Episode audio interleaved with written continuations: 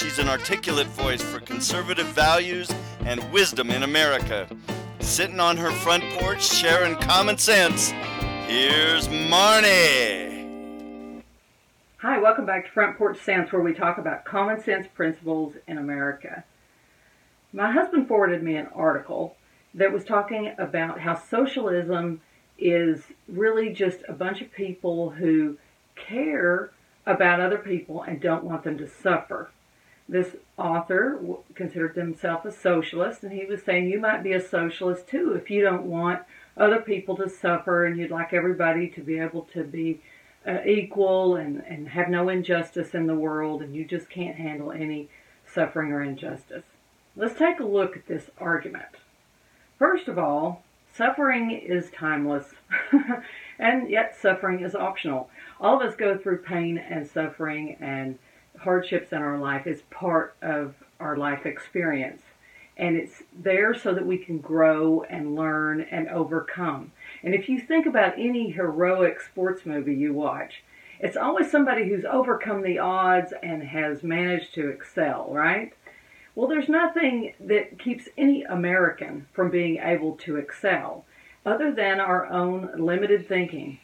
If we think in scarcity, if we think in competitive mode, like there's, you know, there's only so much to go around, and if somebody got a piece, then I can't have some, then you're going to have a problem. If you're in victim mode, then you're not going to think outside the box.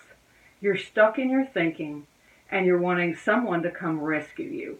But America was founded on the principle and the idea that we could rise above, that we don't have to settle for our current circumstances. Anyone who has watched immigrants come into this country and really make something of themselves, start businesses, a lot of people do. They do it every day in America because they know they can. And they have an I can mentality. Now, if you're in the group that wants free stuff, and you want people to take care of you and you don't want to step outside the box, then yes, you may suffer over time. And even those of us who are uh, innovative and have good ideas and build things, we can suffer setbacks as well. And I'm going to speak from that place as someone who had built a big business, had it wiped out overnight by Google, and eventually got back down to poverty level with uh, student loans that could choke a horse and all kinds of other debts that came from this overnight destruction of my business. And I would go through every last bit of that again. I mean, I was homeless. I was living with my dad, and I had to put my children off with my sister so they could finish up their school year because there wasn't enough place for all of us to be together. So I know what it's like to be in that desperate place. And I know what it's like for your best friend to find out that you're sick and you got no food in the house and you don't have the money for your electric bill and to swoop in, show up, pay your electric bill, and bring in a bunch of food. And I will be forever grateful for my very good friend who did that for me. And I am very grateful that God lifted me out of that situation and that I was able to use my thinking, right thinking, to eventually get myself out of that. That experience has molded and shaped me into someone who is stronger and better. Suffering or pain or hardship if you give people assistance here and there, but you don't enable them, if you allow them in a free society to pull themselves up by their bootstraps, sure, you can they can receive some charitable help like I did there. My church helped me out for a few months with food. I know what that's like and, and be very grateful. But here's the concept that you need to remember is gratitude is more intense the closer you are to the giver. I am very grateful for my best friend. I'm very grateful for the minister in my church who helped me out.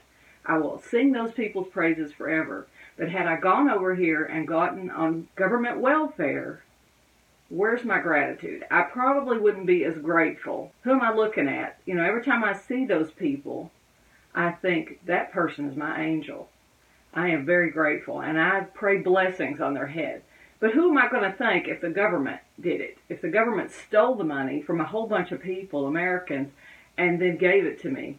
Yeah, I might be grateful for a little while, but I'm not going to be grateful long term, probably. I'm going to become enabled by that and expect, well, where's my check? I want my check. My dad used to say, if you want to tick somebody off, send them a $50 check every week for no reason at all.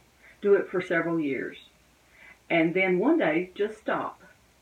They're going to be mad. Where's my check? I was expecting that check. You've been giving me that check. Where's my check?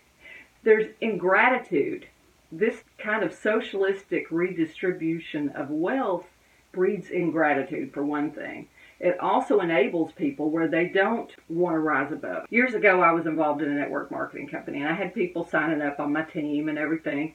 And I don't know how many times I would be talking to somebody, and I'd tell them what what I was earning, what some of the people on my team were earning. Would say, and I'd say, you know, I can't guarantee you're going to make this, but you can. It's possible if you use the system that I'm going to show you. And they would say, oh, well, I don't want to make that much because I, I would have to go off my disability. So they're going to protect that thing that they can count on and not rise above. The beauty of my situation was is nobody came to bail me out.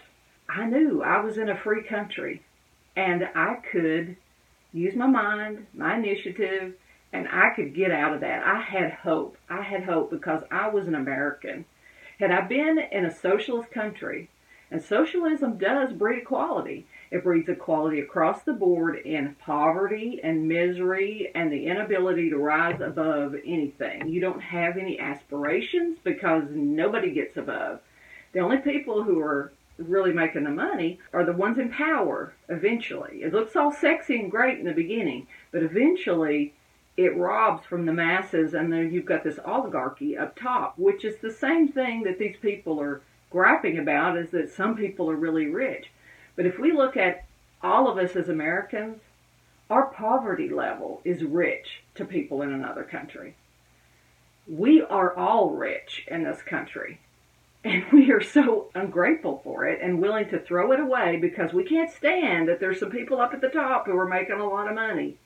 Who cares? Let them make the money. The rest of us are doing great. we really are. We may think we're bad, but even in my homeless state, even when I couldn't be with my kids throughout the week, I was still rich. I was living with my dad and I had somewhere to be, okay? I had friends I could go stay with. You know, a lot of us don't want to ask that. You know, we don't want to step outside of our comfort zone and ask for help, but we can. And there are people out there who probably would help you, but if you're too proud to ask anyone for help and you'd rather have the government fix it for you, you're risking long-term enabling where you cannot function on your own anymore. So we're enabling people. There is no way to get rid of all suffering and pain. It's the human experience. It's why we're here. We make people ungrateful and we rob them of their growth experiences. And let me address this article one more time. It said, if you can't stand to see people have to get on GoFundMe and beg for their medical funds, and you can't stand for people to have huge student loans, and that just feels so wrong to you, then you might be a socialist. I think there's a fallacy here believing that those of us who want people to learn to stand on their own two feet and figure out how to work their way out of hard challenges is saying we are not compassionate or that we want people to suffer. And that is simply not true. We just have learned the priceless, priceless lessons of having overcome our own challenges. And we don't want to rob anybody of that. We really don't. And if you make people so incapable of getting out of their stuck places, you've basically enslaved them. And they're not going to have that joy and that sense of satisfaction and that sense of self worth that comes from producing and rising above the challenges. It's not merciful to keep someone stuck. It's not. And it'd be better for them to be stuck with some mounting student loan debt, even some medical debts. It would be better to have that eh, or to have to ask for friends to, you know, help them out. Then they're going to be grateful to those friends that did, and those friends are going to get the opportunity to give. If you want to help somebody, give. Give of yourself, reach out, encourage someone. If you haven't got money to give, then call them up and lift them up and help them feel better and encourage them in their hard times and be a shoulder for them to lean on. Brainstorm with them on how they might be able to get out of their situation. There are lots of ways that we can serve other people in this country without enslaving them and enabling them to be stuck. It is not benevolent to steal from someone else and then give it as a gift to someone else. That's not benevolence. Making the government go and redistribute wealth and give it to someone else, that's not benevolence. That's theft. You're just a thief, as all you are. You've stolen something so you could look generous over here. That's not, that's not generosity. It's just criminal theft. So if you want to help somebody, reach out and give of yourself. Don't give of what the government has collected from everyone else. It's easy to be generous with other people's money. That that takes no self-sacrifice, nothing from within you. The things that we're talking about that are going to be robbed here if we transform America into socialism are things that are almost ethereal and unquantifiable at first. Self-worth, pride in having overcome your challenges, generosity, giving, gratitude. These things preserve a nation. They seem like nothing, maybe. They may seem like, oh, this suffering is so great. We must reappropriate and fix the suffering. But those things are priceless. And if we destroy those, we will go into captivity. We will destroy our nation. We will eventually look, we may not in the short term, but in the long term, we will look as poverty stricken and pitiful as the worst third world country, as the inner spaces of Cuba, if we allow ourselves to go down this road because it's just, it's a road, like C.S. Lewis said, soft underfoot at first, and then it just, you're going to slide down it and it is not going to a good place. It's deceptive. It's a lie and it is destructive. Remember that and let's hold on to the values that made America great.